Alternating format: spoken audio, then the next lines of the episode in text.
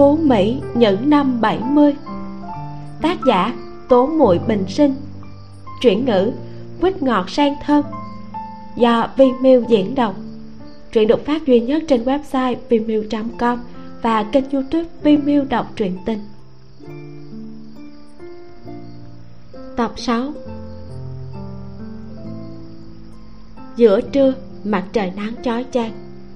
Triệu lan hương về nhà vội vàng làm cơm chiên trứng hầm canh súp lơ giải nhiệt, giải độc rồi vội vàng mang ra ruộng.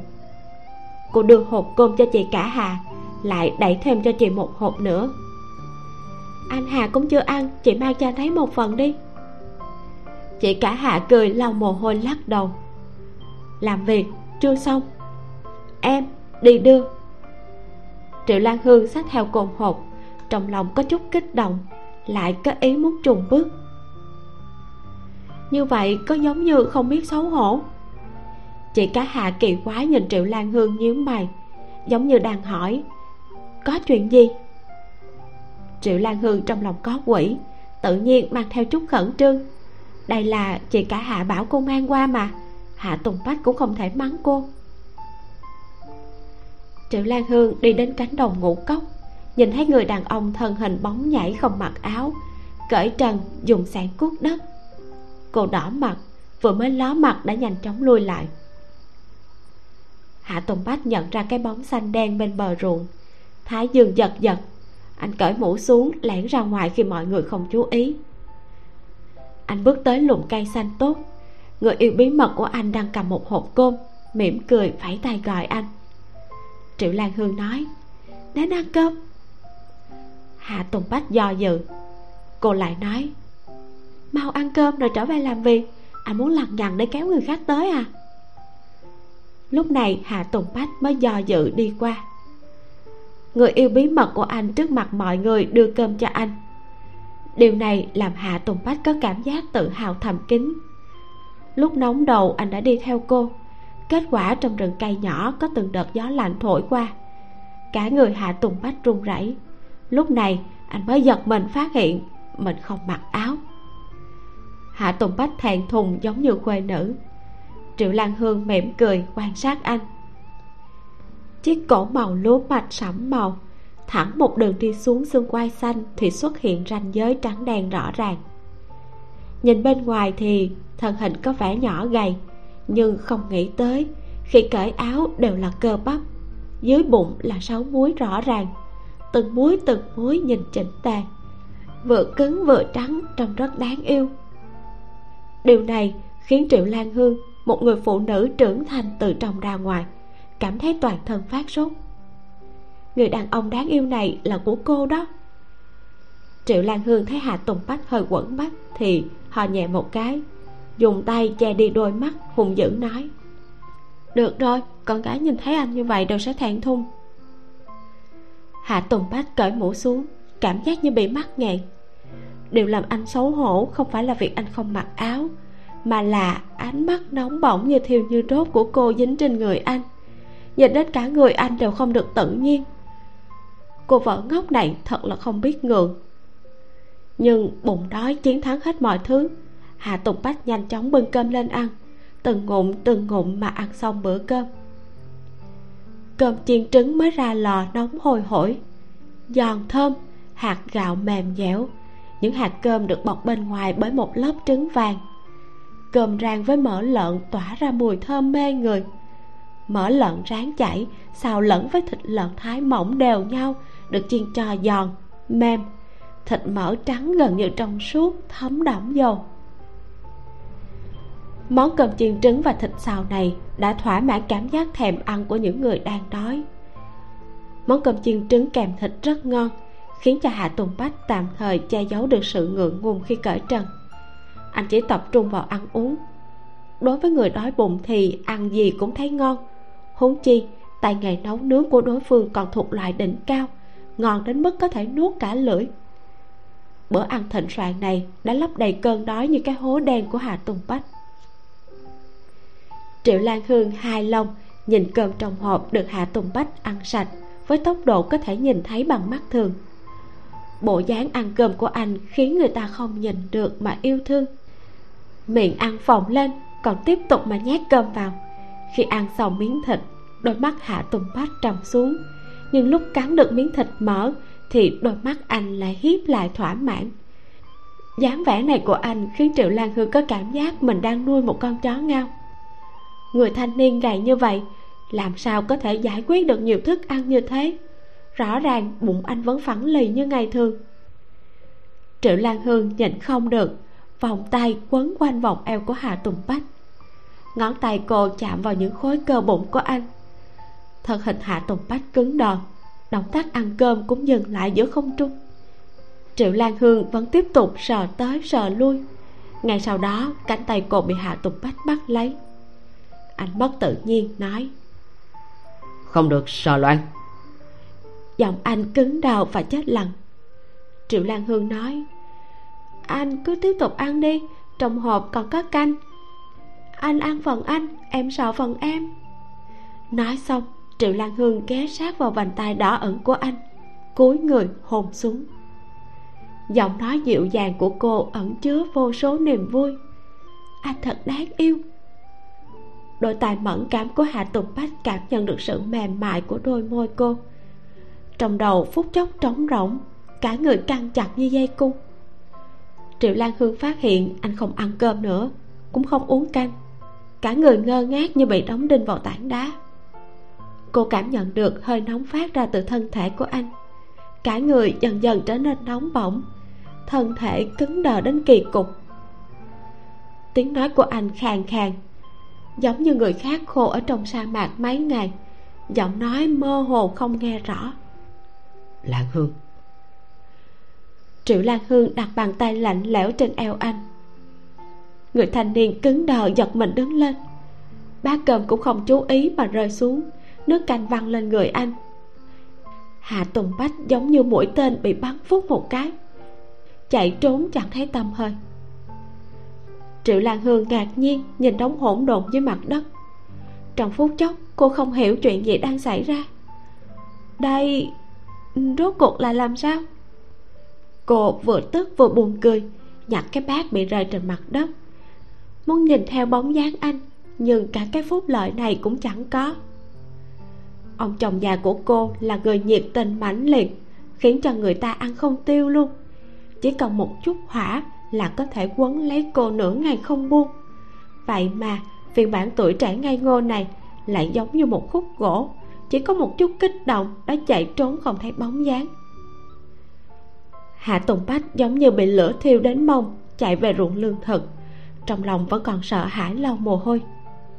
Anh từ trong ra ngoài đều nóng rực, cả người giống như bị thiêu đốt. Chỉ có thể dốc sức làm việc, đến mệt mỏi thì mới xua tan được những ý nghĩ kỳ quái tạp niệm trong đầu kia. Toàn thân hạ tùng bách nóng rực như sắp nổ tung. Anh vùi đầu vào làm việc mong những tạp niệm kia biến mất. Hạ tùng bách cầm liềm cắt hạt kê giống như phát tiết. Một phát lại một phát mà cắt không ngừng. Đến khi ngừng lại thì đã cắt được non nửa ruộng kê. Phần việc được phân công cho cố công cũng được anh ôm vào luôn. Cố công bị ánh mặt trời chiếu khiến cho hai mắt nheo lại. Anh ta nhìn về phía người thanh niên đang làm việc như trâu kia, không khỏi cảm thán. Không hổ là tuổi trẻ nếu dùng sức khỏe này mà đi làm công nhân thì chắc chắn hạng năm sẽ được bình chọn là công nhân ưu tú. Giọng nói khàn khàn của hạ tùng bách lộ ra sự bất đắc dĩ. Đời này tôi sẽ chẳng bao giờ được làm công nhân. Ngay cả một mảnh ruộng nước anh cũng chưa bao giờ được phân. Công nhân là tầng lớp vinh quang lại được đãi ngộ tốt như vậy thì lại càng không dám mơ tưởng. Làm công nhân còn là ước vọng xa vời vậy thì làm sao có thể mơ tưởng đến con gái của cán bộ đây? Cố công thở dài một hơi cũng yên lặng tiếp tục làm việc. Anh ta vừa làm việc vừa sung sướng ngâm thơ.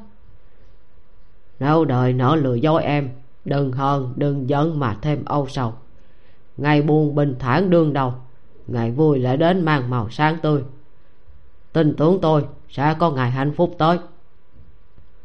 Chú thích đoạn thơ được trích trong bài nếu đời nở lừa em của pushkin. Hạ tùng bách thực sự không muốn quan tâm đến những lời cố công nói.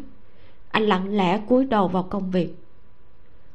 Lúc này, chu gia trân, người cũng đang làm việc dưới cái nắng như thiêu đốt.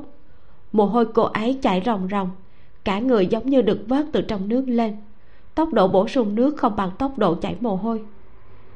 Chu gia trân cảm thấy tay cầm liềm của mình đã yếu đi cái liềm rơi mạnh xuống mặt đất. Ngô lương bình nhìn thấy đi tới nói với chu gia trân.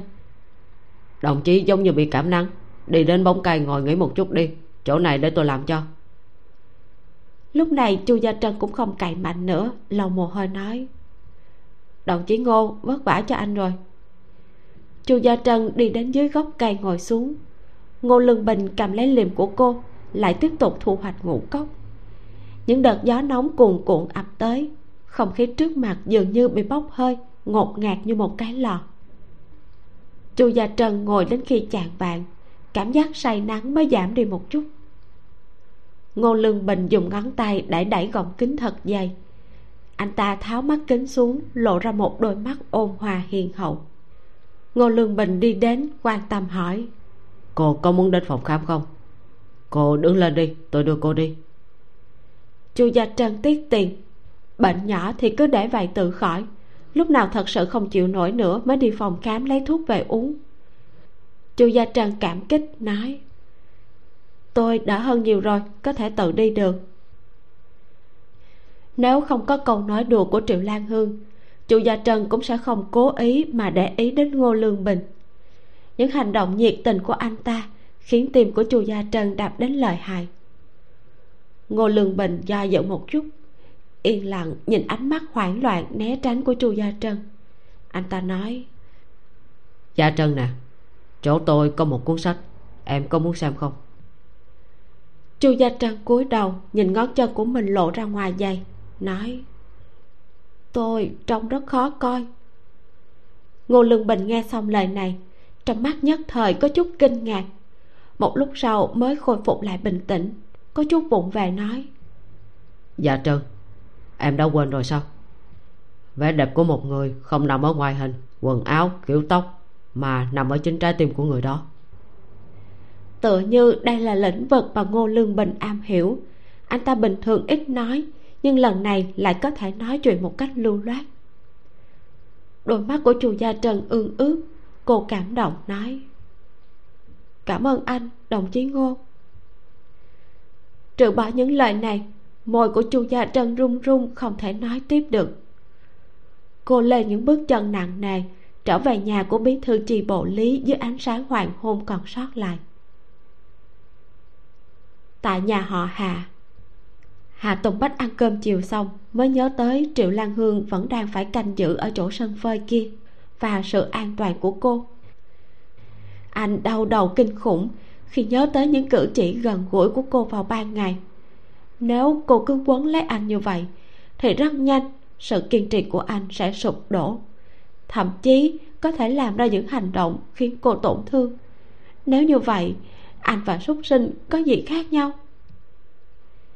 Chần chừ một lúc, cuối cùng hạ tùng bách cầm một ngọn đèn dầu đi đến sân phơi. Anh yên lặng đi đến căn phòng đơn sơ nọ dựa vào chân tường ngồi xuống. Từ chỗ này, hạ tùng bách có thể nghe thấy tiếng triệu lan hương lật sách, cùng những tiếng lá xào xạc trong gió, khiến lòng anh bình yên. Hạ tùng bách mở mắt, nhìn chằm chằm vào ánh sáng yếu ớt cho đến khi mắt anh trở nên cay xè. Triệu lan hương ngồi xổm bên ngoài sân phơi, đợi hồi lâu cũng không thấy bụi cỏ kia có tiếng động. Cô nghiến răng người đàn ông của cô thật là đáng đánh. Nếu không dạy dỗ anh, thì anh sẽ không biết như thế nào mới là một người yêu tốt. Không chăm sóc cô, cũng chẳng sợ cô chạy mất triệu lan hương nhẫn nại ngồi tới nửa đêm, vẫn không chờ được người tới, ngược lại chờ được cố công tới. Cố công tự như chưa tỉnh ngủ hẳn, cứ dựa vào đóng lương thực mà chợp mắt. Anh ta nói lãm nhảm như đang say không? Nổ thì đào tự tử được không? Tôi không có thuốc nổ. Họ cố tôi, giống như kẻ tham lam lấy tiền mồ hôi nước mắt của nhân dân sao? Triệu lan hương đi qua, muốn nghe rõ hơn, nhưng cố công lại ngủ mất. Cô có chút khó xử. Cố công ngủ mất, vậy ai sẽ là người gác đêm? Cô dùng sức lay cố công, nhưng người đàn ông này giống như chịu đả kích vì làm việc mệt mỏi giờ phút này đã ngủ say như chết. Mười con trâu cũng không kéo tỉnh được. Nói không chừng, dùng chân đạp lên mặt anh ta anh ta cũng không phát giác. Triệu lan hương bất đắc dĩ đành buông tay. Lại trở về, tiếp tục ngồi bên cạnh sân phơi, vừa ngáp vừa đọc sách. Lúc vụ mùa đang thu hoạch với khí thế hừng hực, trường học của phan vũ cũng được nghỉ. Trường học cho học sinh nghỉ ngơi một khoảng thời gian để về nhà giúp gia đình những học sinh này ở trường cũng không chú tâm học hành. Cả ngày hô hào khẩu hiệu, còn không bằng về nhà giúp người nhà thu hoạch lương thực. Phan vũ rất cao hứng, bởi vì về thôn hà tử, cô ta mới có thể nhìn thấy hạ tùng bách. Sau khi phan vũ về nhà, phan ngọc hoa và vợ không chút khách khí giao nhiệm vụ sáu công điểm cho cô ta, đuổi cô ta ra ruộng đi thu hoạch lương thực. Mặt phan vũ tái nhợt, liên tục lắc đầu. Không cho em đổi công việc đi. Em tình nguyện đi nghề ngũ cốc. Đôi mắt trợn lên về kinh ngạc của cô ta, đột nhiên tràn ngập tơ máu. Vợ của phan ngọc hoa bị tính khí cuồng loạn của phan vũ dọa sợ. Bà ta hô một tiếng, xoa xoa ngực, oán trách nói, mẹ của phan ngọc hoa thiên vị cô. Một đứa con gái không lo đi làm việc, đọc sách cái gì mà đọc sách, đọc đến đầu cũng hỏng rồi. Nghề ngũ cốc cái gì mà nghề ngũ cốc? Cô chắc là muốn đi tìm thằng họ hạ kia chứ gì?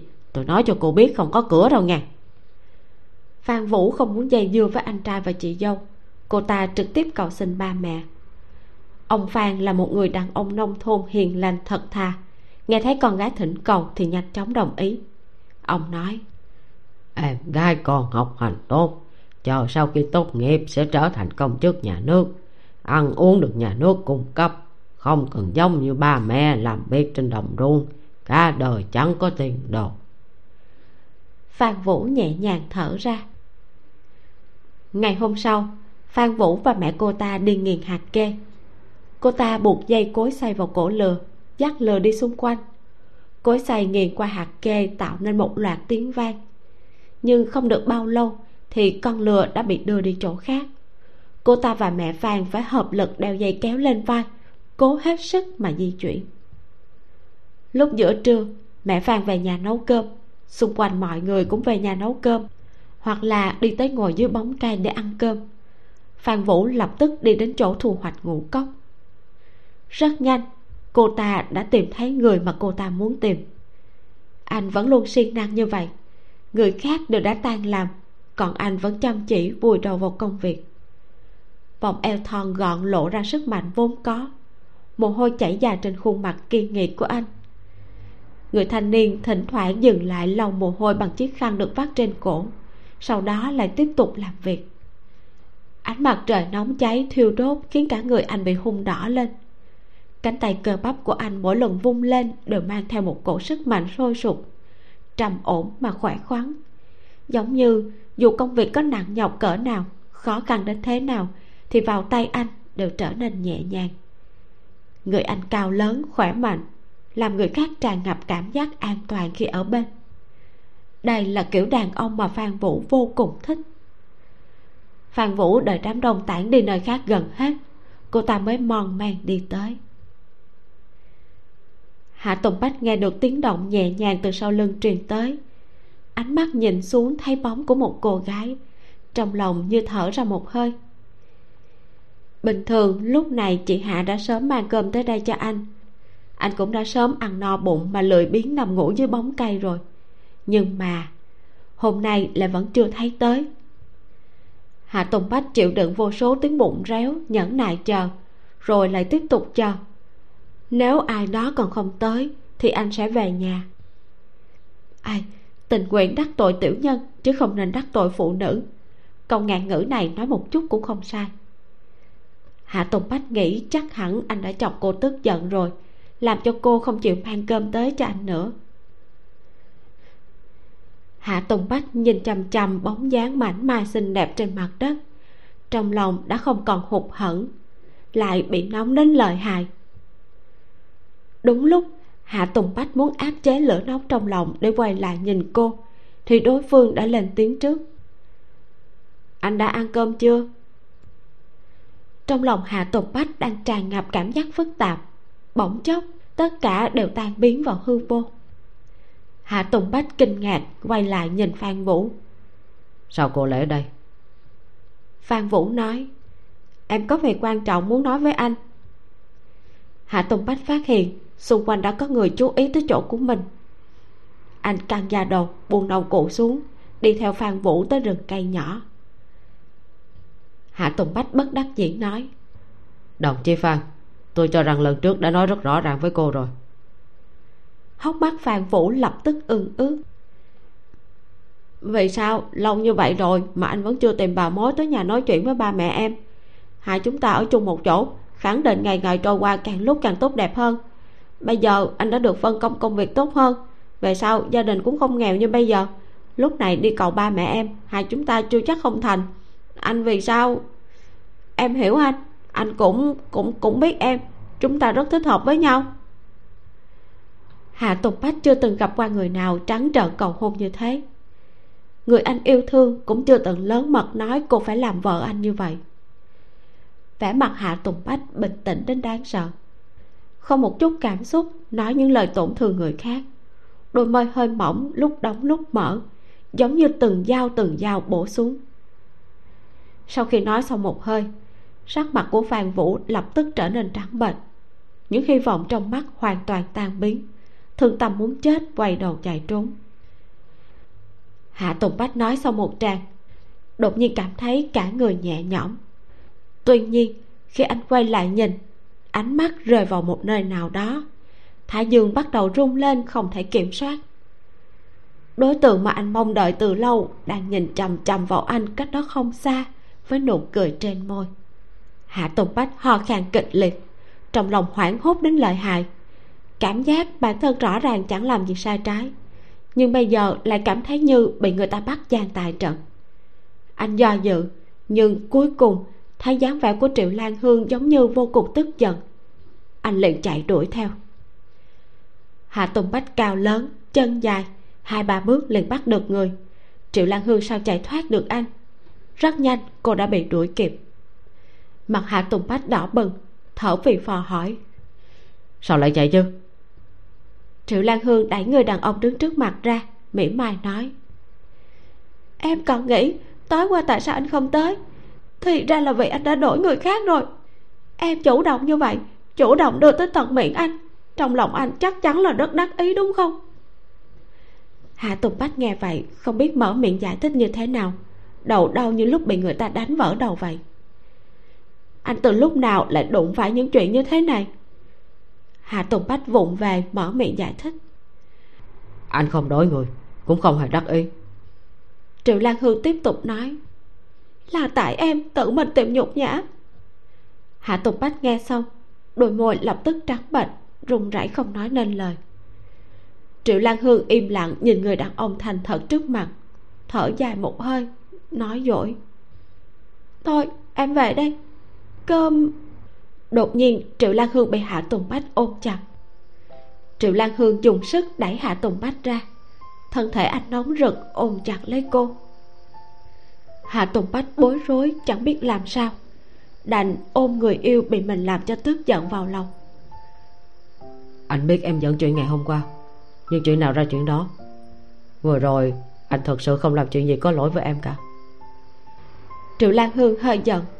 Tối qua cô đã uổng công chờ đợi anh cả một đêm mà anh lại không tới. Cô biết có lẽ vừa rồi anh và phan vũ không vượt qua giao tiếp bình thường. Nhưng nhìn bọn họ từ trong rừng cây nhỏ đi ra, cô không thể ngăn được lửa nóng trong lòng. Cái đồ đàn ông trêu hoa kẹo nguyệt này. Triệu lan hương cảm nhận được thân thể trẻ tuổi của anh căng chặt cứng đờ. Anh dùng sức ôm chặt cô vào lòng hạ tùng bách phá lệ chủ động khiến lửa giận trong lòng cô cũng vơi bớt. Triệu lan hương đắm vai anh mấy cái. Người ta gọi anh vào rừng cây anh liền đi theo. Còn ngày hôm qua em kêu anh đi cùng anh còn ngượng ngùng xoắn suýt rốt cuộc ai mới là người yêu của anh? Là em. Hạ tùng bách bất đắc dĩ nói. Triệu lan hương ôm chặt lấy hạ tùng bách cặp tựa trên vai anh. Cô chưa vừa lòng nói em cảm thấy cô ta còn giống hơn. Em nói cho anh biết, không phải em không tin tưởng anh, mà anh đếm xem anh đã làm bao nhiêu việc xấu rồi. Em nghe chủ gia trần nói, anh cùng cô ta chui vào ruộng bắp. Sức hấp dẫn của anh còn lan tỏa cả trên ruộng bắp nữa. Em mới thân cận anh một chút, mà anh chạy trốn còn nhanh hơn thỏ. Hạ tùng bách cảm thấy ngạn khuất không nói nên lời. Anh cảm thấy cuối người ôm cô không thoải mái nên dứt khoát vòng tay nâng cô lên ghé sát bên tai cô nói. Đó chỉ là lời đồn. Vừa rồi anh đã nói rõ ràng với cô ta.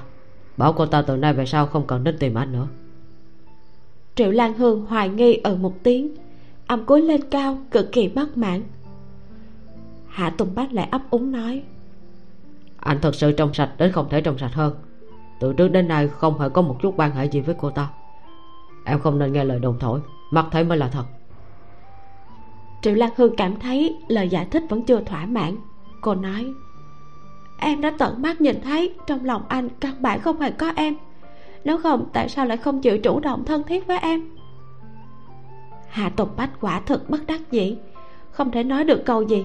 Thật lâu sau anh mới nói vợ ngốc nếu anh chủ động gần gũi chỉ sợ em chịu không nói thôi.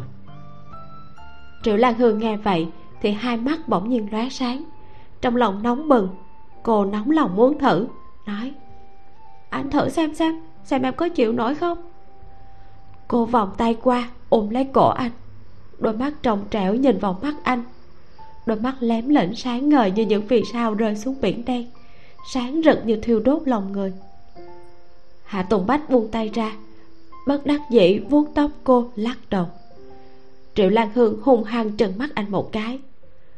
Bốn mắt nhìn nhau trầm mặc một lúc lâu. Người đàn ông đột nhiên đỡ gáy cô, hung ác dùng sức hôn xuống. Hạ tùng bách ép cô vào ngực, khuôn ngực rắn chắc đè ép lên thân thể mềm mại của cô, hút sạch không chừa một chút nước bọt ngọt ngào nậu trong miệng cô. Anh giống như người đã đi trên sa mạc mấy ngày, mệt mỏi và nôn nóng, dùng hết sức nuốt hết những thanh âm ngọt ngào từ miệng cô hạ tùng bách giống như một con sói đang đói khát, đút bao nhiêu cũng không đủ no, phản phất như muốn ăn tươi nuốt sống cô. Triệu lan hương bị hạ tùng bách hôn đến cả miệng đều sưng đau. Cô khó chịu ừ à vài tiếng, đến lúc không chịu được nữa mới dãy dụa nhưng mà không thể phủ nhận, hành động đói khát lại có chút tàn nhẫn của anh, làm cô vô cùng hài lòng. Đốt cháy cả trái tim cô nóng đến mức gần như có thể trở thành một lò than. không hổ là phiên bản trẻ tuổi của ông chồng già nhà cô. Triệu lan hương vô cùng thỏa mãn là nhịn không được mà đẩy hạ tùng bách một chút. Sự tấn công mạnh mẽ trong đôi mắt của hạ tùng bách giảm đi đôi chút. Anh rời khỏi môi cô dùng đầu lưỡi liếm liếm khóe miệng. Xin lỗi em anh hơi gấp gáp. Triệu lan hương thở dốc trên mặt đỏ bừng tóc tai hơi lộn xộn dựa vào vai anh cô không hề chê anh gấp gáp thô lỗ. Cả người cô nóng bừng. Một lúc lâu sau, cô nói, sau này em muốn anh vẫn cứ hôn em giống như hôm nay. Như vậy em mới cảm thấy trong lòng anh thật sự yêu em. Khóe mắt hạ tùng bách nhịn không được mà giật giật. Anh dùng ngón cái thô ráp, sờ sờ lên môi của người yêu, bất đắc dĩ nói, cô vợ ngốc. Sau này không cần nói những lời như thế những lời nói như thế này sẽ làm cho sợi dây mỏng manh bắp bên trong lòng anh sụp đổ mất. Hạ tùng bách kéo người dậy. Em chỉnh lại quần áo đi thật rối loạn tóc cũng thế anh phải trở về tiếp tục công việc em cũng ngoan ngoãn về đi. Đêm nay anh gác đêm cùng em. Triệu lan hương cuốn quýt chỉnh trang lại quần áo đầu tóc cũng buộc lại. Đột nhiên cô nhớ tới hà tùng bách vẫn còn chưa ăn cơm trưa cô vội vàng nói anh còn chưa có ăn cơm trưa, làm sao làm việc được? Cô quay đầu nhìn hộp cơm bị đánh rơi, đồ ăn rơi vãi trên mặt đất. Ăn cơm xong rồi đi, những lời này nghẹn trong cuốn họng không nói ra được. Vừa rồi chỉ là ý loạn tình mê, nào có lo lắng chuyện hạ tùng bách ăn cơm. Triệu lan hương hơi xấu hổ, đang muốn bảo để mình về nhà mang một phần khác tới cho anh. Thì hạ tùng bách lại tự nhiên không thèm để ý nhặt thức ăn trên mặt đất phủi sạch dùng đũa từng ngụm từng ngụm ăn cơm. Triệu lan hương đứng bên cạnh nhìn anh ăn cơm. Chốc lát lại liếm đôi môi bị sưng. Cả người vẫn còn lưu lại tình cảm mãnh liệt vừa rồi. Nhưng cô vẫn chưa hoàn toàn hài lòng mà chất vấn anh. Vì sao mọi người đều đồn anh và phan vũ vào ruộng bắp gặp gỡ, anh lại không làm sáng tỏ? Hạ tùng bách đột nhiên ngừng động tác nhai cơm lại anh ngẩng đầu liếc mắt nhìn triệu lan hương. Vừa ăn vừa trả lời. Loại lời đồn thổi này rất khó làm sáng tỏ. Em không cần phải tiếp tục suy nghĩ về chuyện này. Hạ tùng bách nhanh chóng tiêu diệt xong hộp cơm. Ăn đến một hạt cơm cũng không còn sót lại. Sau khi ăn cơm xong hạ tùng bách vội vội vàng vàng trở về ruộng ngũ cốc tiếp tục bận rộn công việc thu hoạch của nhà nông. Bên kia phan vũ lau nước mắt chạy ra từ trong rừng cây lại vừa vặn bị chị dâu cô ta bắt gặp. Chị dâu ngoài cười nhưng trong không cười, nhìn thoáng qua rừng cây nhỏ, hỏi, vừa đi gặp thằng hai nhà họ hạ về đúng không? Vừa nói, trên mặt chị ta vừa lộ ra vẻ mặt khinh bỉ, em gái à cô đọc sách đến đầu óc mụn mị rồi đúng không? Đúng là không còn mặt mũi nào gặp người. Cả ngày cứ quấn quýt với thằng nhãi chơi bời leo lỏng kia. Tôi sẽ nói chuyện này cho bà nội biết bà cụ phan căm ghét hạ gia đến tận xương tủy. Nếu biết cháu gái cùng thằng nhãi bên hạ gia kia nói chuyện yêu đương, thì phan vũ có muốn tiếp tục đi học cũng không được. Con trai lớn của chị dâu phan cũng sắp đến tuổi lấy vợ. Cô em chồng này nếu có thể sớm gả đi, còn có thể kiếm được một chút tiền cho con chị ta hỏi vợ.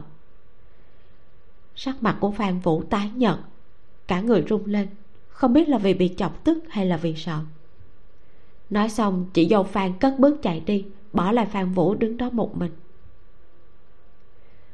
Vài ngày sau, tất cả ruộng kê đều đã được thu hoạch xong. Hạt kê thì được trải phẳng, phơi trên nền xi măng mấy ngày. Thôn dân cân chúng lên rồi mới nộp lên công xã. Lúc này vụ thu hoạch mới coi như kết thúc. Sản lượng lương thực của đại đội số 1 thôn Hà Tử so với năm trước cũng không có sự khác biệt nhiều thời tiết so với năm ngoái cũng mưa thuận gió hòa hơn, nhưng so với đại đội bên cạnh thì vẫn còn kém xa lắm. Sau khi thu hoạch lương thực xong, lý đại lực được gọi lên huyện để tham dự cuộc họp tổng kết và khen thưởng về sản xuất lương thực. Hàng năm, anh ta đều không được thành tích xuất sắc, chỉ tham dự với tư cách là một khán giả. Tuy nhiên, anh ta cũng hài lòng, so với những đội sản xuất kém thì đội sản xuất của anh ta mỗi năm đều hoàn thành sản lượng được giao thành tích cũng coi như là tốt đẹp. Chẳng qua, nếu đặt bên cạnh đội số 2 có thành tích ưu tú, thì mới không có chút thu hút nào.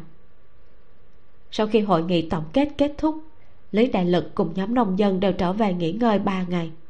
Khai khẩn ruộng bậc thang đã làm họ liên tục bận rộn một tháng rưỡi. Phải nghỉ một thời gian mới có sức để tiếp tục làm việc.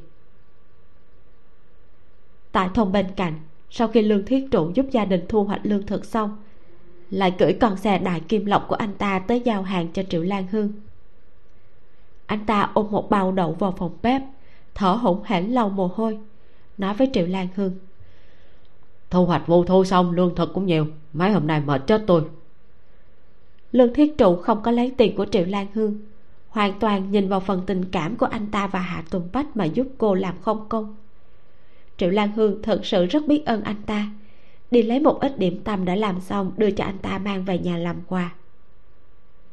Lúc lương thiết trụ tới, cô đang làm bánh cuốn. Vừa lúc đưa cho anh ta cũng coi như là bữa sáng. Triệu lan hương gấp bánh cuốn mới ra lò. Bánh phở trắng bóng lại mỏng dai, vô cùng mịn màng. Bánh dễ làm, lại ăn ngon. Chỉ tiếc là không để được lâu. Gạo trồng được không có nhiều. Muốn mua gạo thì phải đến cửa hàng mậu dịch xếp hàng có nhiều lúc còn khó hơn cả mua thịt lợn. Vì vậy, triệu lan hương đành từ bỏ ý định. Cho đến nay, chỉ toàn ăn mì và mì. Sau khi thu hoạch vụ thu xong hà tùng bách vừa lúc rảnh rỗi, cô lấy một túi gạo ra bảo anh nghiền thành bột, sau đó dùng bột này làm bánh. Triệu lan hương bảo lương thiết trụ ngồi xuống, rồi dọn mâm bánh cuốn ra trước mặt anh ta bánh cuốn trắng như tuyết, bọc lấy hạt bắp đậu que, thịt lợn, cuốn thành một cuộn. Sau khi làm xong, lại rưới thêm một muỗng nước kho thơm ngon lên trên. Ăn vô cùng ngon miệng. Bánh cuốn đổ càng mỏng thì càng có thể thấm nước kho tốt hơn. Lương thiết trụ đã sớm đói không chịu được. Sau lớp vỏ trắng lộ ra nhân màu vàng, màu xanh nóng hôi hổi tỏa đầy hương thơm. Anh ta gấp gáp không chờ nổi mà dùng đũa gắp một cái bên ngoài lớp bột trắng nhiễm nước sốt màu vàng. Cắn một miếng đầu lưỡi lập tức bị bỏng. Hạt bắp cùng đậu que giòn ngọt. Thịt băm được trộn cùng nước kho khiến lương thiết trụ nheo mắt mà hưởng thụ. Lương thiết trụ hô một tiếng nói tại nghề làm bánh cuốn của cô còn tốt hơn tiệm công quốc danh rất nhiều. Nước sốt thật sự rất là thơm. Lương thiết trụ không thể miêu tả nổi cảm giác của mình lúc này một miếng rồi lại một miếng mà giải quyết nhanh gọn năm chiếc. Loại tay nghề chính tông này chỉ có thể ngộ chứ không thể cầu thế mà anh ta ở chỗ này lại tìm được. Tay nghề nấu nướng này giống như là sư phụ nấu nướng nhiều năm mới có. Quá tuyệt vời. Triệu lan hương ăn xong ba cái bánh cuốn đã thấy no, liền nói, để tôi xem lần này anh mang tới cái gì vậy? Cô mở túi ra, dùng tay cầm một nắm lên xem là đậu tây. Lương thiết trụ có chút ngượng ngùng, gãi đầu nói, bột mì và gạo thì tôi đoán là chỗ cô vẫn còn. Lần trước nghe cô nói muốn kiếm một ít hạt thô. Vừa lúc ngày hôm qua thu mua đầu tay nên tôi đem sang cho cô một ít. Lương thiết trụ có chút ngượng ngùng, đồ lần này anh ta mang tới không có giá trị gì, nhưng cũng có thể làm nhiều món ăn từ đầu tay tuy ăn không ngon, nhưng có thể cho người ta ăn một bữa no đậu hấp chín cũng trắng trắng mềm mềm, mùi vị cũng không kém gạo là bao. Triệu lan hương cười tủm tỉm, cất túi đầu đi, nói, lần tới tôi sẽ làm bánh đậu đi bán, nhất định sẽ chừa lại một chút cho anh em thử, rất ngon đó. Lương thiết trụ gật đầu. Sau khi ăn no xong, anh ta hạnh phúc, cưỡi đại kim lộc rời đi. Đáng tiếc bánh cuốn phải ăn lúc nóng mới ngon, ăn lúc nguội chẳng còn ngon bằng không, anh ta sẽ mặc dày gói một ít mang ăn trên đường. Hạ tùng bách ngồi kế bên cũng ăn mấy cái bánh cuốn. Lúc ăn, đôi mắt đèn lấy sáng lên lộ ra vài phần sung sướng. Sau khi ăn xong, nhìn cái mâm trống trơn, đôi mắt hạ tùng bách trầm xuống. Anh đi nhanh ra ngoài cửa, gọi lương thiết trụ lại. Lương thiết trụ đã đạp xe đi được một đoạn, đành bất đắc dĩ quay lại, hỏi, anh bách, có chuyện gì sao? Hạ tùng bách không nói lời nào. Lưu loát tháo túi lương thực đang cột ở sau xe lương thiết trụ xuống. Dùng dây thừng buộc chặt nó vào xà ngang giữa đầu xe và ghế ngồi. Anh vỗ đầu lương thiết trụ trầm giọng nói. Tôi đi với cậu. Lương thiết trụ giật mình. Sau đó trên khuôn mặt hiện lên nụ cười lưu manh cả lơ phất phơ. Anh nghĩ thông suốt rồi sao? Lương thiết trụ cười hắc hắc nhìn về phía hà tùng bách làm mặt quỷ nói em biết sớm muộn gì cũng có ngày anh sẽ không nhịn được. Anh tới đi, hôm nay em sẽ biến anh thành lưu manh lương thiết trụ dùng kỹ thuật lái xe cao siêu của mình, chở một bao lương thực và một người trên chiếc xe đại kim lộc vững vàng chạy đi. Anh ta vừa đi vừa hát huýt sáo, rất sung sướng nói chuyện với hạ tùng bách ngồi ở ghế sau. Em nói cho anh biết, người khác khinh thường công việc này không quan minh chính đại, nhưng mà em lại không nghĩ thế. Có nhà ai lại không có lúc thiếu lương thực chứ? Chúng ta là đưa tới cho họ lúc họ cần. Đây là việc tốt. Em thấy rất là vinh quang. Anh nói có đúng không? Lương thiết trụ đang làm công tác tư tưởng cho hạ tùng bách. Nhớ năm đó, cậu ta đói đến mức không có cơm ăn, thiếu chút nữa là vào rừng làm cướp. Khi sư phụ cậu ta đưa cậu ta bước vào con đường này, cũng đã nói những lời như vậy. Lời nói hùng hồn, đầy lý lẽ, trở thành con buôn cũng rất đáng kiêu ngạo và vinh quang. Lúc đó, lương thiết trụ nghĩ làm lương manh thì cùng lắm là vi phạm kỷ luật. Đồng trộn một ít, tay trộn một ít. Người ta ghét như chó. Nhưng nhưng ít nhất cũng không làm gì đến nỗi bị giết chết. Đầu cơ trục lợi làm lớn quá, bị xử bắn cũng đã từng xảy ra. Nhưng khi đó, sư phụ cậu ta nhẹ nhàng khuyên bảo cậu ta, tẩy não lương thiết trụ hết lần này tới lần khác.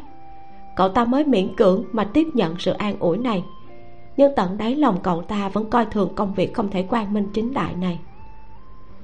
Khi công việc đã làm được một thời gian và dần dần trở nên ổn định, lương thiết trụ càng gặp được nhiều người, càng cảm thấy sư phụ nói rất đúng. Có một lần, lương thiết trụ nhìn thấy cảnh sát bắt được một số người đầu cơ trục lợi lớn. Nhưng qua một đoạn thời gian, cậu ta nhìn thấy những người cảnh sát này ra vào tiệm của các nhà buôn kia lén lút mà mua một ít lương thực mang về lượng thiết trụ cảm thấy trong lòng ngũ vị tạp trần không thể diễn tả bằng lời. Vào lúc đó, ranh giới giữa đúng và sai, thiện và ác trở nên mờ nhạt. Từ trước đến nay, lương thiết trụ sống hèn mọn như một con chuột. Cậu ta bắt đầu nhìn thẳng vào công việc mà mình đang làm. Cảm thấy sư phụ nói rất có đạo lý. Việc cậu ta buôn bán lương thực không được tính là sai trái. Một, không trộm cắp hai không hại người, không nâng giá, không lũng đoạn thị trường. Mỗi đồng tiền cậu ta kiếm được đều là mồ hôi và máu. Cậu ta cũng không có kéo chân xã hội, mà còn mang đến lợi ích cho mọi người. Lương thiết trụ cũng cảm thấy không cần phải cắn rứt lương tâm. Không nghe được những lời hưởng ứng của hà tùng bách, lương thiết trụ dừng lại một chút rồi nói tiếp. Chúng ta buôn bán ở chợ đen, nói thẳng ra là lấy đồ dư thừa ở trường gia đem tới lý gia có tiền thì dùng tiền mua, có phiếu thì dùng phiếu mua. Không cứng nhắc như ở cửa hàng mậu dịch, cũng không cần nhiều người xếp hàng dài như thế. Em còn tự mình giao tới tận cửa, đốt đèn lồng cũng không tìm được một người có lương tâm. Lương thiết trụ suốt một đường lải nhải. Cậu ta nói nhiều đến mức so với số hạt gạo đang đều còn nhiều hơn. Hạ tùng bách hoàn toàn không có kiên nhẫn để nghe cậu ta nói. Toàn bộ quá trình đều tai nọ qua tai kia thỉnh thoảng nhàn nhạt mà ừ một tiếng. Ánh mắt hơi nhếch lên. Lương thiết trụ chở hạ tùng bách cả một đường, mang hàng hóa trên xe đưa đến tận tay khách hàng. Có người không muốn lộ diện giao dịch thì bảo lương thiết trụ giấu đồ vật ở chỗ nào đó. Có người khi lấy được lương thực thì lập tức chạy đi mất. Cũng có người thì dừng lại một chút cùng bọn họ nói chú ý an toàn. Đối mặt với khách hàng muôn hình muôn vẻ bọn họ cũng được đối xử khác nhau. Nhưng chung quy, tất cả mọi người đều sung sướng khi có được lương thực. Hạ tùng bách đi theo lương thiết trụ vào huyện, giao hết chỗ lương thực, lại cùng cậu ta đến nông thôn thu mua. Lương thiết trụ mượn xe đạp của một vị huynh đệ cho hạ tùng bách dùng, đi đường nhỏ xuống nông thôn thu mua lương thực. Đầu cơ trục lợi thực ra không giống như mọi người tưởng tượng là một công việc béo bở có thể dễ dàng kiếm lợi nhuận kết xù. Hai người bọn họ thật ra phải bôn ba từ sáng sớm tới tối mịt trên đường. Hai cái đùi gần như là không được nghỉ ngơi. Đi mấy chục cây số mới thu mua được một túi hạt kê hay một túi lúa mạch. Lúa mạch sau khi mua xong, phải đem vào huyện để người ta xay thành bột mì, hạt kê thì đem đi xay bỏ vỏ. Mọi thứ lông gà vỏ tỏi đều phải lo lắng. Chờ thêm mấy ngày thì đưa đến tay khách hàng là những phần lương thực chất lượng. Khi mặt trời xuống núi, hạ tùng bách cùng lương thiết trụ đặt xe đạp ở một bên. Hai người dựa vào gốc cây gặm lương khô. Lương thiết trụ ngượng ngùng, gãi gãi đầu, nói, đáng lý ra thời gian này mua được lương thực nhiều lắm. Em về nhà giúp gia đình thu hoạch mấy ngày nên trì hoãn công việc. Hai ngày trước thu mua cũng rất khá, trong hầm nhà chất đóng luôn. Bình thường không thu mua được ít thế này đâu lương thiết trụ cường điệu nói anh ta sợ việc làm ăn thảm hai ngày hôm nay sẽ đã kích tâm trạng tích cực muốn buôn bán ở chợ đen của hạ tùng bách. Hạ tùng bách há mồm gặm lương khô vóc nước từ trên núi chảy xuống uống. Anh dùng tay áo lau miệng nói chuyện này tôi biết cậu không cần phải giải thích. Lương thiết trụ thở vào nhẹ nhõm sau đó lại khí thế bừng bừng nói em biết anh bách của em không phải là kiểu người được nuông chiều từ bé mà hạ tùng bách lau mồ hôi nói. Ngày mai tôi đưa cậu đi gặp một vài người. Sau này chúng ta không cần phải lo vấn đề tiêu thụ lương thực chỉ lo chuyện thu mua thôi. Lương thiết trụ nghe vậy hơi kinh ngạc nhưng rất nhanh chóng tiếp nhận. Cậu ta biết anh bách của cậu ta rất lợi hại quen biết được rất nhiều huynh đệ. Đàn ông trời sinh đều sùng bái người mạnh hơn mình. Lương thiết trụ chỉ là một tên côn đồ được hạ tùng bách tiện tay cứu giúp. Trước kia làng trên xóm dưới đều đồn đãi hạ tùng bách nói anh đánh nhau đặc biệt hung dữ. Một chút nhân từ cũng không có. Hạ tùng bách nói mai tôi muốn đi chợ đen xem thử có bán xe đạp cũ hay không. Làm công việc đầu cơ trục lợi thì không thể chỉ dựa vào hai cái chân. Không có một chiếc xe đạp căn bản không thể làm được gì. Nếu đã quyết định đi trên con đường này thì cũng phải sắm được một công cụ cơ bản nhất lương thiết trụ nghe vậy, do dự một chút, nói, có muốn em mượn giúp anh một chút tiền không? Mua xe đạp xong thì nói sao? Chờ sau khi anh kiếm được tiền thì trả lại. Mấy năm này, mua một chiếc xe đạp cũng không phải là một việc dễ dàng. Một chiếc xe đạp ở nông thôn tương đương cưới một cô vợ. Lương thiết trụ thật vất vả mới tích cóp được một ít tiền, phải cố gắng lắm mới mua được một chiếc xe đạp cậu ta hiểu rất rõ xe đạp có vai trò quan trọng như thế nào. Đây là số tiền ít ỏi mà cậu ta mất một năm trời cố gắng tích cóp được từ khi buôn bán. Một năm sau khi cậu ta mua được bảo bối tọa kỵ đại kim lộc, tốc độ kiếm tiền nhanh hơn gấp đôi. Để so sánh một con buôn có thể kiếm được tiền hay không, phải xem anh ta có xe đạp hay không. Không có xe đạp, mỗi ngày chỉ có thể kiếm được một chút tiền nhét kẻ răng mà lại còn vất vả và mạo hiểm. Hạ tùng bách dứt khoát cự tuyệt. Tôi có không cần đâu. Tiền cậu tích góp được thì cưới một cô vợ đi. Lương thiết trụ gật đầu. Hai người ăn xong cơm chiều thì tạm biệt nhau ở đầu thôn. Lương thiết trụ chép chép miệng lẩm bẩm nói. Nếu như ngày mai chị dâu lại làm bánh cuốn anh bách tiện tay mang cho em mấy cái nha. Nếu ngày nào cũng có bánh cuốn ngon miệng để ăn như vậy lượng thiết trụ khẳng định ước gì mỗi ngày đều được ăn cơm sáng. Đồ ăn ngon như thế, cậu ta làm sao có thể bỏ qua? Hạ tùng bách nghe không rõ, chỉ gật gật đầu. Cưỡi xe đạp đã sớm đi được một đoạn. Lúc hạ tùng bách về đến nhà thì trời đã nhá nhem tối. Triệu lan hương nhìn thấy anh thì cũng không nói nhiều. Cô bưng cơm chiều ra. Dạo trước cô có đem khoai lang nghiền thành bột. Hôm nay cô mang một gói bột khoai lang đỏ đi ngâm là thành một bữa tối mỹ vị canh là dùng cá chạch được hạ tam nha bắt dưới bùn. Nước canh có màu trắng sữa, do được ninh kỹ nên có vị rất đậm đà. Tuy rằng khoai lang đỏ đã ăn đến phát chán, nhưng vì đã được gia công thêm một bước làm thành bột, nấu lên lại có một hương vị hoàn toàn khác. Màu sữa trong suốt, mềm dẻo rất đàn hồi trời còn chưa tối hẳn hạ tam nha đã nhanh chóng ăn sạch một bát bột khoai. Cá chạch là do bé bắt được nên khi ăn lại càng thấy ngon. Cá chạch được chiên qua, sau đó cho vào nồi hầm cùng với ngao, thịt ngao và cá chạch béo mục tươi ngon. Bình thường, cá chạch mà xử lý không tốt sẽ rất tanh và hôi. Những đứa nhỏ trong thôn khi bắt được cá chạch thì đều mang đi nướng. Cá chạch nướng mang theo một mùi thơm giòn có thể át bớt đi mùi tanh, miễn cưỡng có thể ăn được. Hạ tam nha trăm triệu lần cũng không thể tưởng tượng được cá chạch lại có thể chế biến thành ngon như thế này. Lúc bé ăn cá chạch, hai mắt như là quả nho phát sáng. Chị cả hạ cũng bưng một bát to, cảm thấy ăn như thế nào cũng không đủ. Tài nghệ của thanh niên trí thức triệu thật là tốt. Hạ tùng bách cũng ăn đến vui sướng, ăn hết cháo khoai lang lại uống thêm một bát canh cá không thừa giọt nào. Ăn đến khi bụng no căng. Phải biết rằng ngày hôm nay anh đã phải ăn rất nhiều lương khô. Ăn xong cơm chiều hạ tùng bách đi đến phòng của bà nội. Anh lấy một chiếc ghế để sát vào giường bà nội ngồi xuống nói với bà. Con định mua một chiếc xe đạp để làm buôn bán. Bà nội sợ tới mức lập tức từ giường bò dậy.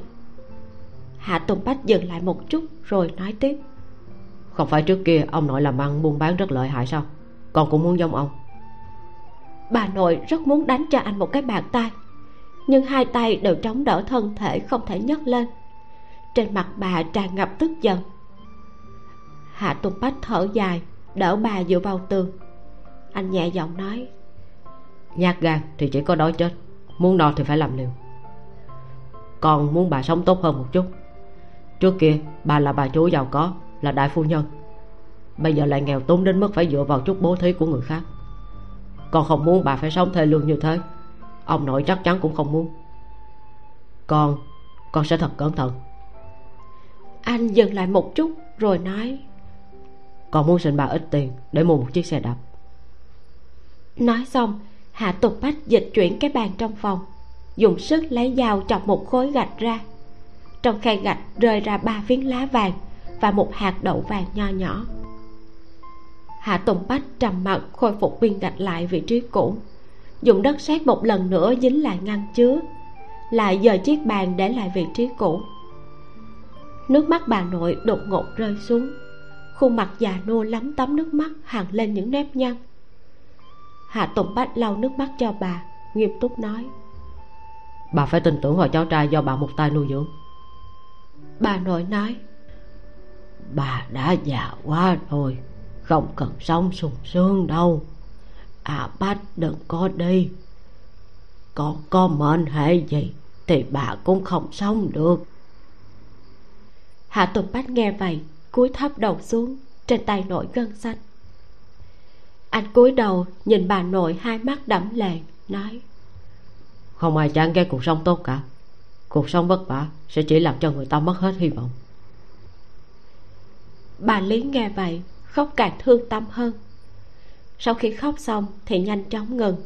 Bà dùng đôi tay gầy gò của mình vuốt đầu đứa cháu bà yêu nhất. Bà nói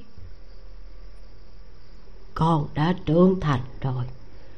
Bà không quản được con nữa. Muốn mua xe đạp thì mua đi.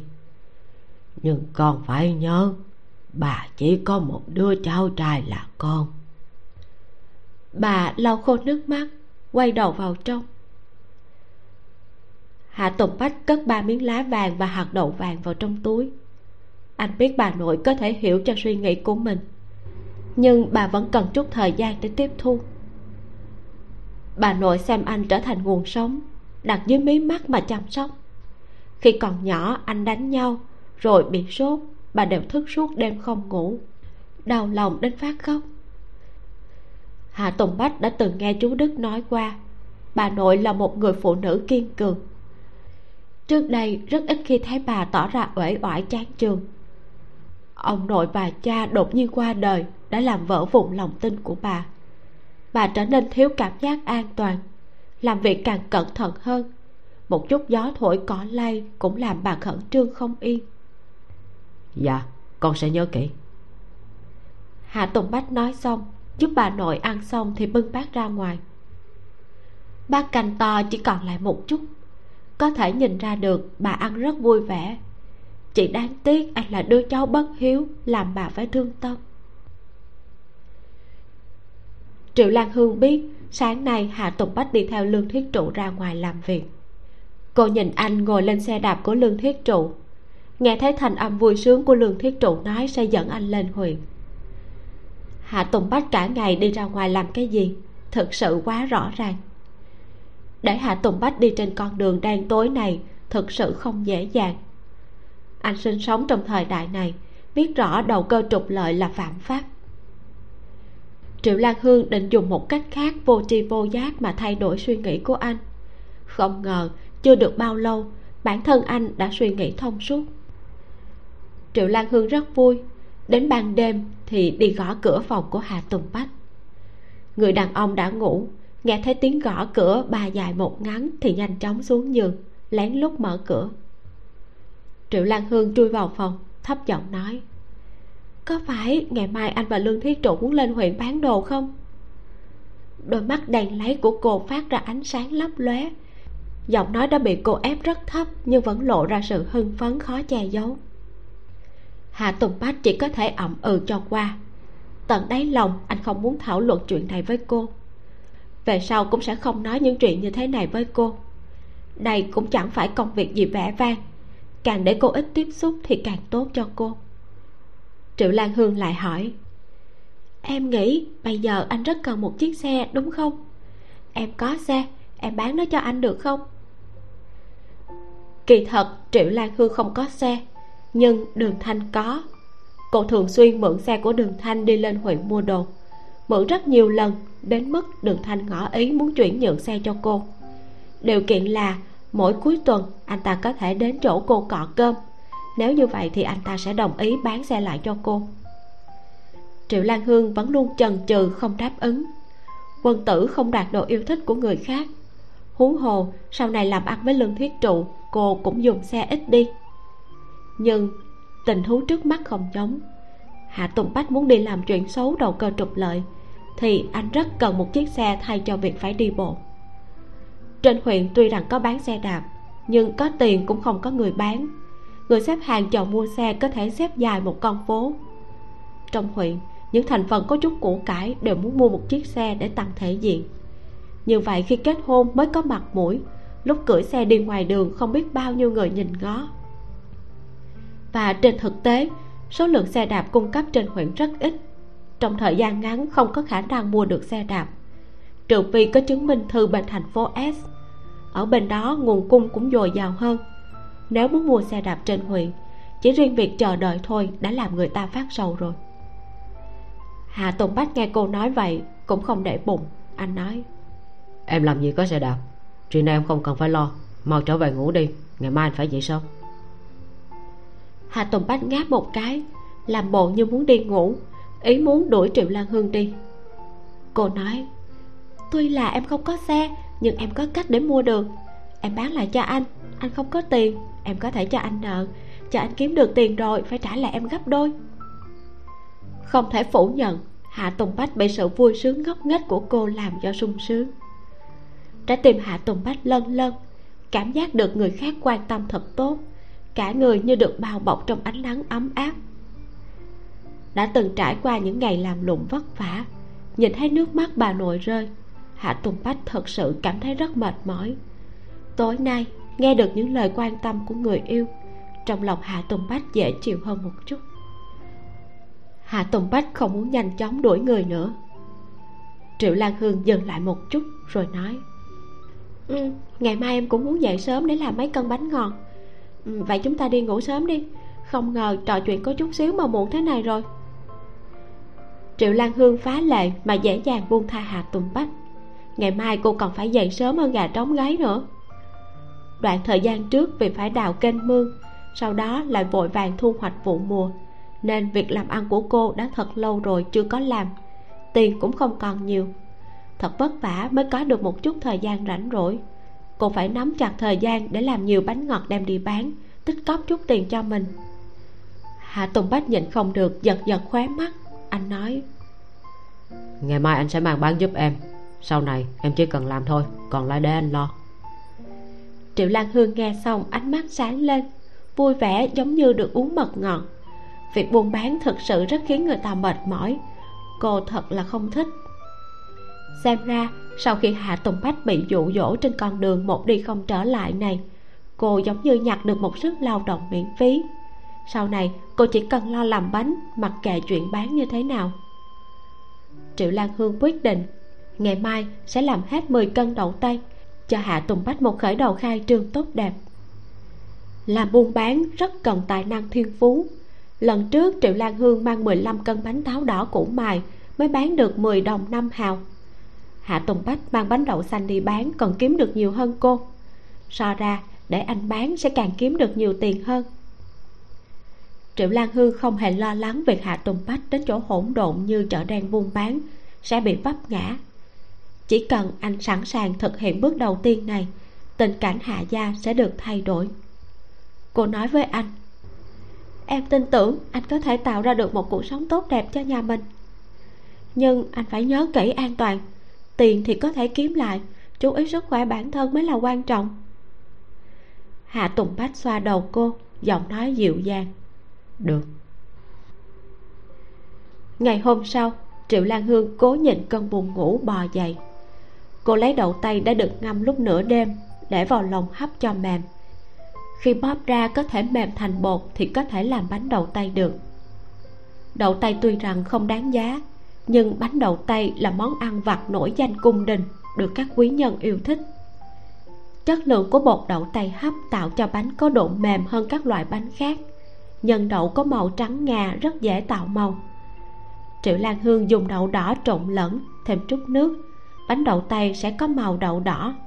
Một ít thì trộn với khoai lang tím, tạo thành bánh đậu tây màu tím thanh nhã.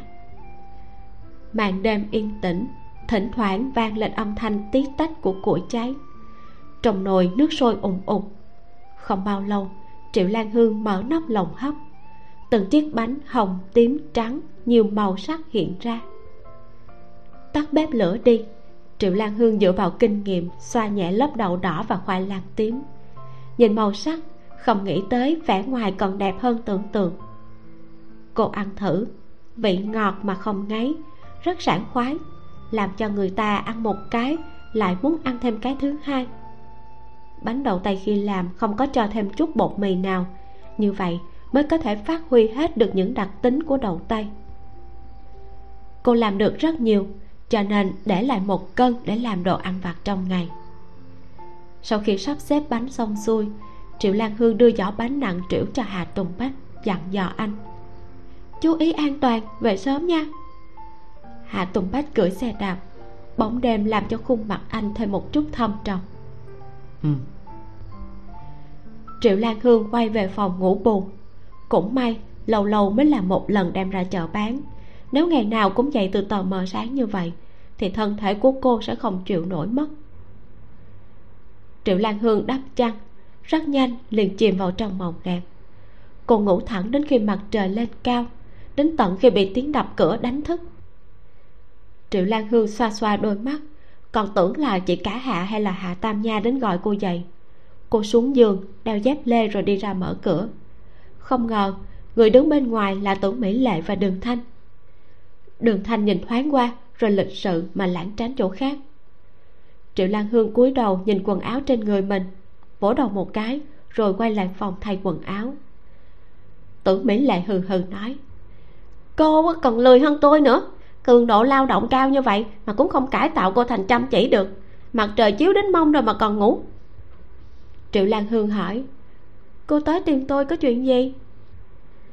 Tưởng mỹ lệ lấy lá thư trong ngực ra, nhướng mày rồi trừng mắt nói, hứ, anh trai tôi gửi cho cô nè. Trời biết khi cô ta mở thư ra đã ngạc nhiên như thế nào.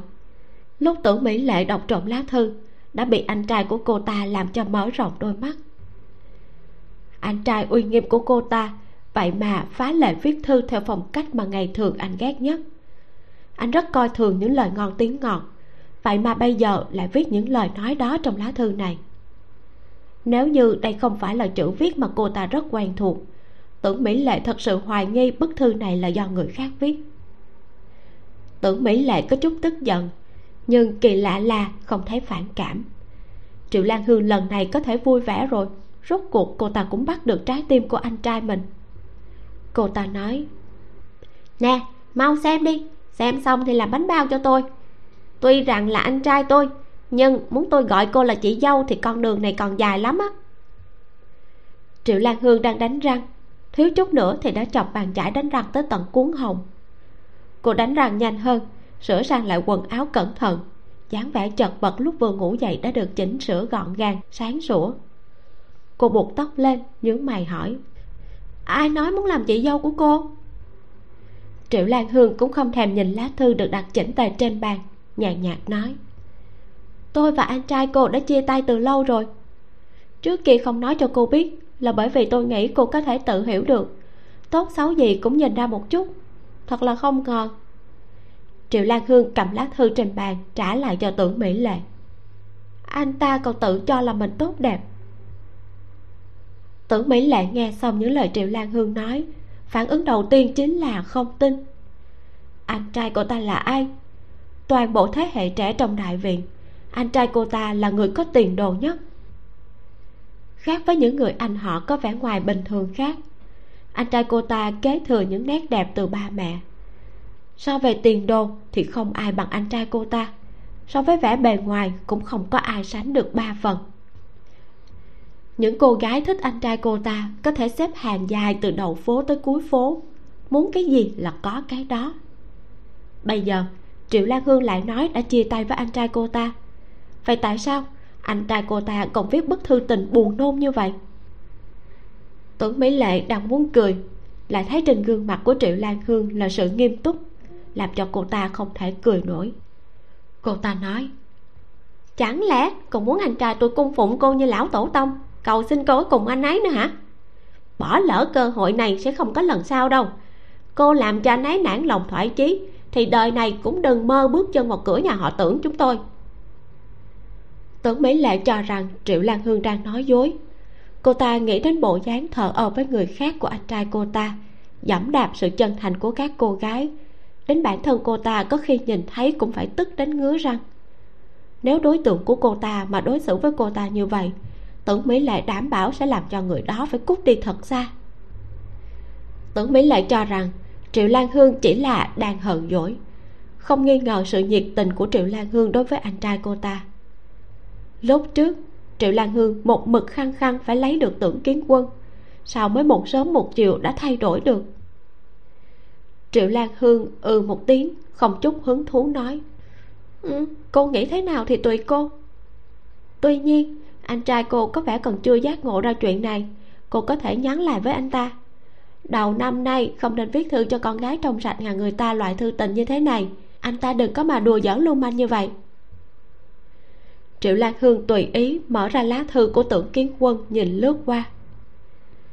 Thật sự, triệu lan hương cũng không dám tin tưởng kiến quân lại có thể viết thư tình cho cô. Đời trước, vào khoảng thời gian này, anh ta đang gặp khắc tinh của mình bị khắc tinh này chèn ép khắp nơi. Danh dự vinh quang, huân chương tất cả đều bị vị kia giành mất. Anh ta chỉ có thể một mình thê thảm mà nằm dưỡng thương. Cố tình lúc này, nhà dột còn gặp mưa suốt đêm. Người thương trong lòng còn vì sự nghiệp mà bị điều đi nước ngoài. Trong lòng anh ta chắc đang nghĩ rằng, cả đời này phỏng chừng sẽ không bao giờ gặp lại được người kia. Lại bị gia đình thúc ép kết hôn cho nên anh ta tùy tiện chọn một đối tượng mà anh ta cảm thấy được nhất làm sao anh ta có thể viết một bức thư tình buồn nôn vào lúc này? Liếc mắt nhìn qua bức thư, triệu lan hương cảm thấy có chút không thích hợp.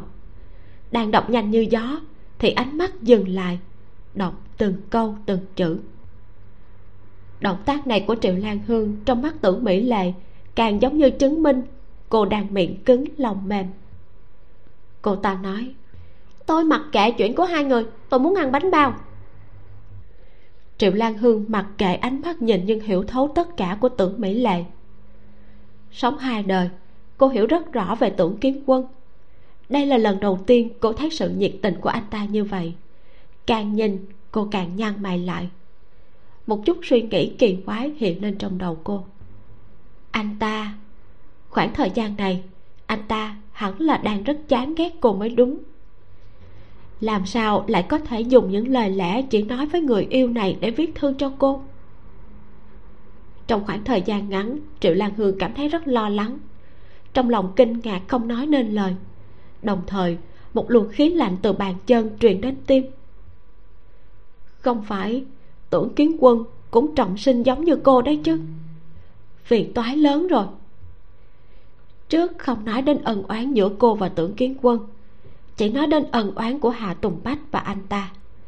Lúc trước, hạ tùng bách vì cô mà hung hăng giáo huấn tưởng kiến quân một trận, làm cho anh ta thân bại danh liệt. Nếu tưởng kiến quân giống như cô nghĩ, thì triệu lan hương không dám tưởng tượng. Tưởng mỹ lệ lắc lắc thân thể của triệu lan hương. Nè nè, trong thư đâu có hình anh trai tôi đâu mà nhìn chằm chằm đến kích động không nói lên lời hả? Tôi muốn ăn bánh bao. Cô làm đi. Tôi đã mua nhiều thịt tới rồi nè. Tưởng mỹ lệ vừa nói, vừa lắc lắc miếng thịt trên tay. Thịt lợn trong tay cô ta, nửa mỡ, nửa nạc, dưới ánh mặt trời giống như phát sáng. Trong đầu triệu lan hương suy nghĩ rất nhiều. Cuối cùng, tầm mắt dừng trên người tưởng mỹ lệ triệu lan hương nói, tôi muốn thương lượng với cô một chuyện. Nếu như cô đồng ý, tôi sẽ làm bánh bao cho cô. Nếu không đồng ý thì cô xách thịt lợn về chỗ của mình tự làm đi. Tưởng mỹ lệ thắc mắc nhìn triệu lan hương, hỏi, chuyện gì? Triệu lan hương hơi mỉm cười, vẫy tay với tưởng mỹ lệ, ghé sát vào tay cô ta thấp giọng dặn dò một lúc. Tưởng mỹ lệ nghe xong, quả thật không hiểu nổi, đôi mày nhíu chặt. Cô ta nói, xem như tôi đã hiểu, vì sao anh trai tôi không coi trọng những cô gái khác mà lại thích cô? Tâm cơ của cô thật đúng là sâu. Tưởng mỹ lệ hoàn toàn không có hứng thú với chuyện yêu đương của triệu lan hương. Trong đầu cô ta chỉ nghĩ đến bánh bao nóng hồng học thôi. Ngày hôm qua, cô ta nghe thấy chu gia trân nhung nhớ bánh bao triệu lan hương làm. Nước miếng đều không nhịn được chảy ra. Sau khi thu hoạch vụ mùa xong thì được nghỉ phép, cô ta nhanh chóng đi cửa hàng mậu dịch rồi xếp hàng mua thịt. Đáng tiếc, hôm đầu tiên thức dậy quá muộn thịt đã sớm bị cướp sạch, đến lượt cô ta thì chẳng còn lại cái gì. Đây gọi là hy vọng càng nhiều thì thất vọng càng lớn. Ngày hôm sau, trời còn chưa sáng, cô ta đã đi lên huyện. Là người xếp hàng đầu tiên. Lúc đi ngang qua bưu điện, còn tiện thể lấy luôn thư nhà. Không ngừng đẩy nhanh tốc độ gấp gáp trở về lại nhìn thấy triệu lan hương đang ngủ ngon lành. Quả thực là bị ngược đến thương tích đầy mình triệu lan hương cầm lấy thịt trong tay tưởng mỹ lệ ước lượng một chút, rất nặng, phỏng chừng phải đến hai cân. Nhiều thịt lợn như vậy cô ăn không hết đâu. Tưởng mỹ lệ hừ một tiếng. Hả không có vấn đề gì, có thì cứ làm hết đi. Ăn không hết tôi sẽ làm bữa trưa bữa tối. Triệu lan hương nghĩ nghĩ rồi nói, nếu như cô muốn ăn món ngon thì bây giờ tới đại đội, nhìn xem người bán hàng rong có tới hay không mua lấy mấy khối đá viên mang về đây. Mấy hôm nay thu hoạch vụ thu, thời tiết quá khô nóng. Vừa đến giữa trưa, không khí nóng như cái lò. Những người thường xuyên làm việc ngoài trời rất dễ bị cảm nắng. Trong sân phơi, sẽ có những người bán hàng rong mang nước đá tới bán. Rất nhiều người chịu bỏ ra một, hai phân tiền mua nước đá giải khát. Tưởng mỹ lệ rất không thích việc triệu lan hương tùy tiện sai sử người khác. Cô ta trừng mắt liếc triệu lan hương một cái nhưng nhớ đến hương vị của bánh bao thịt lại bị khuất phục. Tưởng mỹ lệ dậm dậm chân xoay người đi mua nước đá. Lúc này đường thanh đang đứng ở ngoài cửa ló đầu vào hỏi. Mua đá viên sao? Tôi đi mua là được rồi. Triệu lan hương gật gật đầu xách theo thịt heo đi vào phòng bếp. Cũng may có ba ngày nghỉ phép triệu lan hương muốn làm bánh ngọt ngon nên trên bếp sớm đã hầm một nồi nước súp từ tối hôm qua vừa hay, dùng để làm bánh bao nhân nước canh. Bánh bao súp có hương vị đậm đà, lớp da bên ngoài mỏng, mềm và dai, bọc bên ngoài nước súp. Cắn một miếng, nước dùng sẽ tràn ra. So với bánh bao thịt đơn thuần thì kích thích người ăn hơn rất nhiều.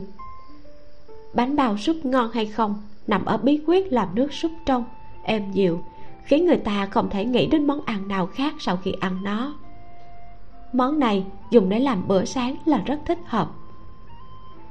Triệu lan hương vừa nhào bột xong thì đường thanh đã mua được đá viên trở về. Triệu lan hương lọc da heo và nước canh xương ống nguyên chất làm món canh da đông lạnh. Dùng đá viên giảm nhiệt độ, nước súp dần dần lạnh đi, đông lại giống như thạch rau câu. Triệu lan hương dùng tinh bột thô để nhào bột, cắt cục bột thành 18 miếng làm vỏ bánh, rồi gói thịt băm và một miếng thạch nước súp vào trong. Để bánh bao vào hấp trên lửa to. Khi chín, miếng thạch súp bên trong tan chảy thành nước súp thơm lừng lớp vỏ bánh mỏng dần trở nên trong suốt dưới làn hơi nước mờ ảo. Chẳng bao lâu, một lòng bánh bao súp thủy tinh nóng hầm hập đã ra lò. Nhân thịt bên trong cũng thay đổi khác nhau. Đậu hà lan trồng thịt heo, hạt ngô trồng thịt heo hoặc nấm trồng thịt tạo nên ba màu sắc khác nhau. Nhân nhiều màu được bọc trong lớp vỏ trong suốt như thủy tinh, trong béo mềm đầy đặn, nếp gấp của vỏ bánh khéo léo xinh xắn. Tưởng mỹ lệ ngồi xổm bên bếp lò, ánh mắt long lanh, nước miếng ứa ra. Bánh bao trông dễ thương như vậy, tưởng mỹ lệ cũng luyến tiếc xuống tay. Đường thanh chủ động lấy một đĩa bánh bao súp, còn chưa kịp ngồi xuống đã gấp gáp không chờ nổi mà nhét một cái vào miệng. Còn chưa nếm ra hương vị gì, đầu lưỡi đã bị bỏng nặng. Đường thành hô hô hút khí, hàm răng đảo qua đảo lại cái bánh bao trong miệng. Thoáng chốc nước súp tràn ra, chảy đầy miệng. Lớp vỏ ngoài mỏng dai, mềm dẻo dinh dính. Nhận thịt béo mà không ngấy. Hương vị tươi ngon mới lạ. Nước súp nóng bỏng làm cho người ta không nhịn được mà gầm rú, vừa đau lại vừa vui sướng đường thanh ăn xong một cái bánh bao súp lại ngấu nghiến ăn cái thứ hai vừa ăn vừa kích động nói. Ngon thật. Từ nhỏ tới giờ tôi chưa bao giờ ăn cái bánh bao nào đặc biệt như thế. Mãi đến khi ăn hết cái bánh thứ tư dạ dày đói khát và đầu lưỡi tham lam của đường thanh mới được an ủi. Lúc này anh ta mới giảm bớt tốc độ ăn bắt đầu ung dung thong thả hưởng thụ hương vị nhân của từng loại bánh bao. Đồng chí triệu tài nghề nấu nướng của cô rất tuyệt vời anh ta không chút keo kiệt giơ ngón tay cái khen ngợi về phía triệu lan hương. Mẹ của đường thanh nấu cơm cũng rất ngon. Từ khi xuống nông thôn, anh ta đều nhớ đến hương vị món ăn mẹ nấu.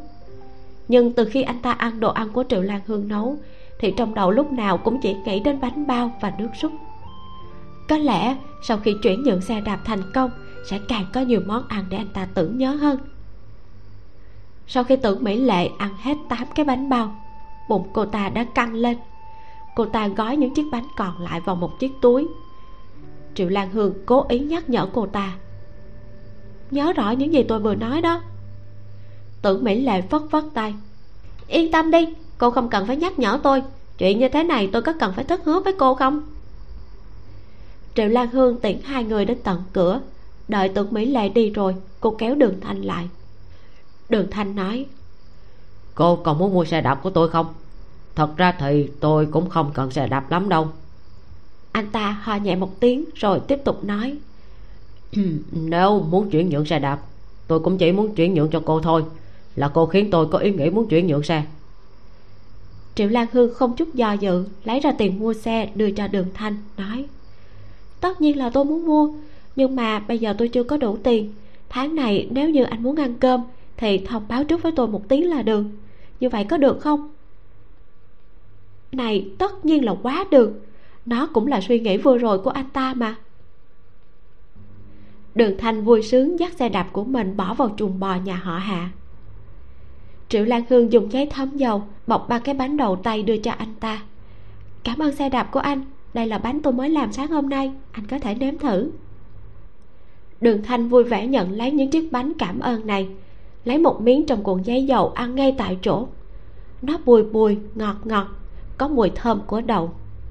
Ừ cái này rất ngon tôi phát hiện. Tất cả đồ ăn ở chỗ cô đều là bảo bối. Đường thanh ăn xong một cái rất cẩn thận gói kỹ hai cái còn lại rồi nhét vào trong túi. Anh ta chờ mong hỏi. Vậy ngày mai tôi còn có thể trở lại đây ăn cái gì không?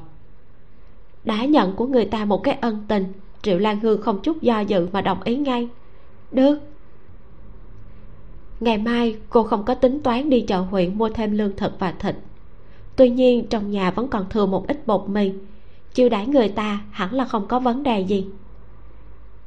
Mấy ngày nay, hạ tam nha đều đến bờ ruộng hay suối nhỏ bắt cá, tôm, cá chạch, hến.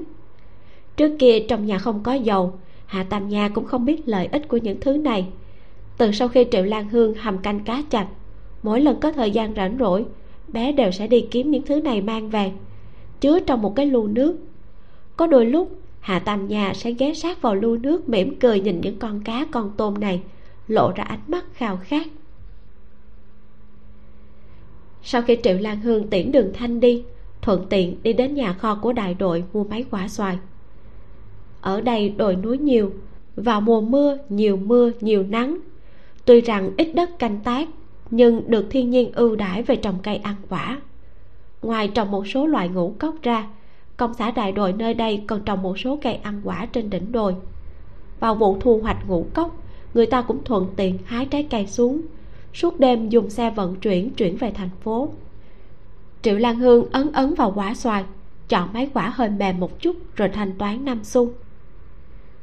Tưởng kiến quân rất thích ăn xoài những năm 79 có một lần bị thương nghiêm trọng. Sau khi dùng thuốc chữa trị, vết thương khỏi hẳn. Nhưng khi ăn xoài thì liền bị dị ứng. Từ đó trở đi, trong nhà không xuất hiện bóng dáng một quả xoài nào nữa. Có lần tưởng kiến quân uống nhầm một loại đồ uống vị xoài, khiến ít hầu sưng, hô hấp khó khăn, thiếu chút nữa là chết. Loại trái cây này với anh ta mà nói có thể xem như là ác mộng bởi vì không xác định tưởng kiến quân có thật sự cũng được trọng sinh hay không. Triệu lan hương tính toán muốn thông qua tưởng mỹ lệ thử nghiệm một chút. Kết thúc tập 6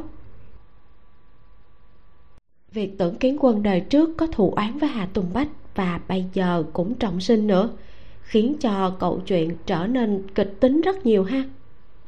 Không biết anh ta là người có tính cách như thế nào đây? Mình tò mò không biết sau khi triệu lan hương xác nhận được tưởng kiến quân là người trọng sinh, thì cô ấy sẽ làm gì? Ban đầu, mình cứ tưởng đây là một bộ truyện điền văn nhẹ nhàng, nhưng hóa ra truyện cũng gây cấn phết. Hiện tại thì đã có mấy mối nguy cho cặp đôi bách hương của chúng ta xuất hiện rồi, như là cô nàng phan vũ si tình, tưởng kiến quân trọng sinh. Đó là còn chưa kể đến thử thách lớn nhất chính là định kiến và khác biệt về giai cấp thành phần của hai người họ nữa. Sau này thì không chừng sẽ còn có cha mẹ của triệu lan hương và thêm vài nhân vật khác nữa có thể gây cản trở cho sự phát triển và mối quan hệ của họ xuất hiện nữa. Nhắc đến tưởng kiến quân thì mình nhớ đến cô nàng tưởng mỹ lệ. Thật ra thì mình khá là có cảm tình với cô nàng này. Tuy cô nàng là một tiểu thư cao ngạo nói năng không có lễ độ dễ thương, hãy thích ra vẻ với triệu lan hương. Nhưng mà thật ra thì chuyện này cũng không gây ảnh hưởng xấu tới ai. Ngược lại, mình thấy cô ấy rất là được. Cô nàng khá thẳng thắn, có sao nói vậy, không hề xấu bụng, còn hơi ngây thơ nữa. Tưởng mỹ lệ thích ăn ngon, muốn triệu lan hương làm đồ ăn cho mình, nhưng mà không hề có ý lợi dụng triệu lan hương cô nàng cũng biết chịu khó dậy sớm, xếp hàng mua thịt mang tới cho triệu lan hương. Còn dễ dàng đồng ý làm gì đó cho triệu lan hương nữa. Cụ thể là làm gì thì mình nghĩ chúng ta sẽ biết rõ trong tập sau. Trong tập này, hà tùng bách đã làm một bước ngoặt đầu tiên thay đổi cuộc đời của mình, không chấp nhận cam chịu nữa. Anh đang muốn phấn đấu để gia đình mình sống tốt hơn bản thân của mình trở nên tốt hơn để có thể đến gần triệu lan hương hơn. Đó chính là đi theo lương thiết trụ, thử làm việc thu mua lương thực rồi bán lại. Công việc này đòi hỏi nhiều thời gian, phải đạp xe đi rất xa để thu mua, sau đó mang đi xay xác rồi mới giao cho khách hàng.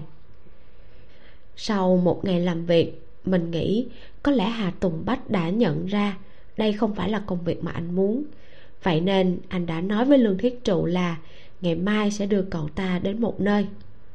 Hãy cùng mình nghe tiếp tập 7 để biết hà tùng bách sẽ đưa lương thiết trụ đến đâu và anh ấy sẽ làm công việc gì để cải thiện cuộc sống hiện tại nha.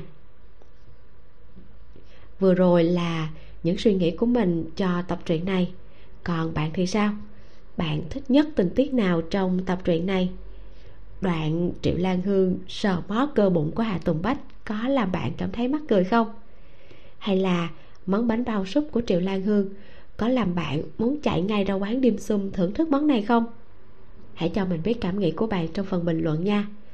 Mỗi bình luận là một niềm động viên rất lớn với mình đó. Hoặc là bạn cũng có thể động viên mình bằng cách bấm like cho video và ủng hộ mình bằng một subscribe, một đăng ký. Hoặc là bấm vào đường link ủng hộ mình để trong phần mô tả của video và bình luận cảm ơn bạn rất nhiều. Còn bây giờ thì tạm biệt thôi. Mình là vi miu. Xin chào và hẹn gặp lại bạn trong tập sau.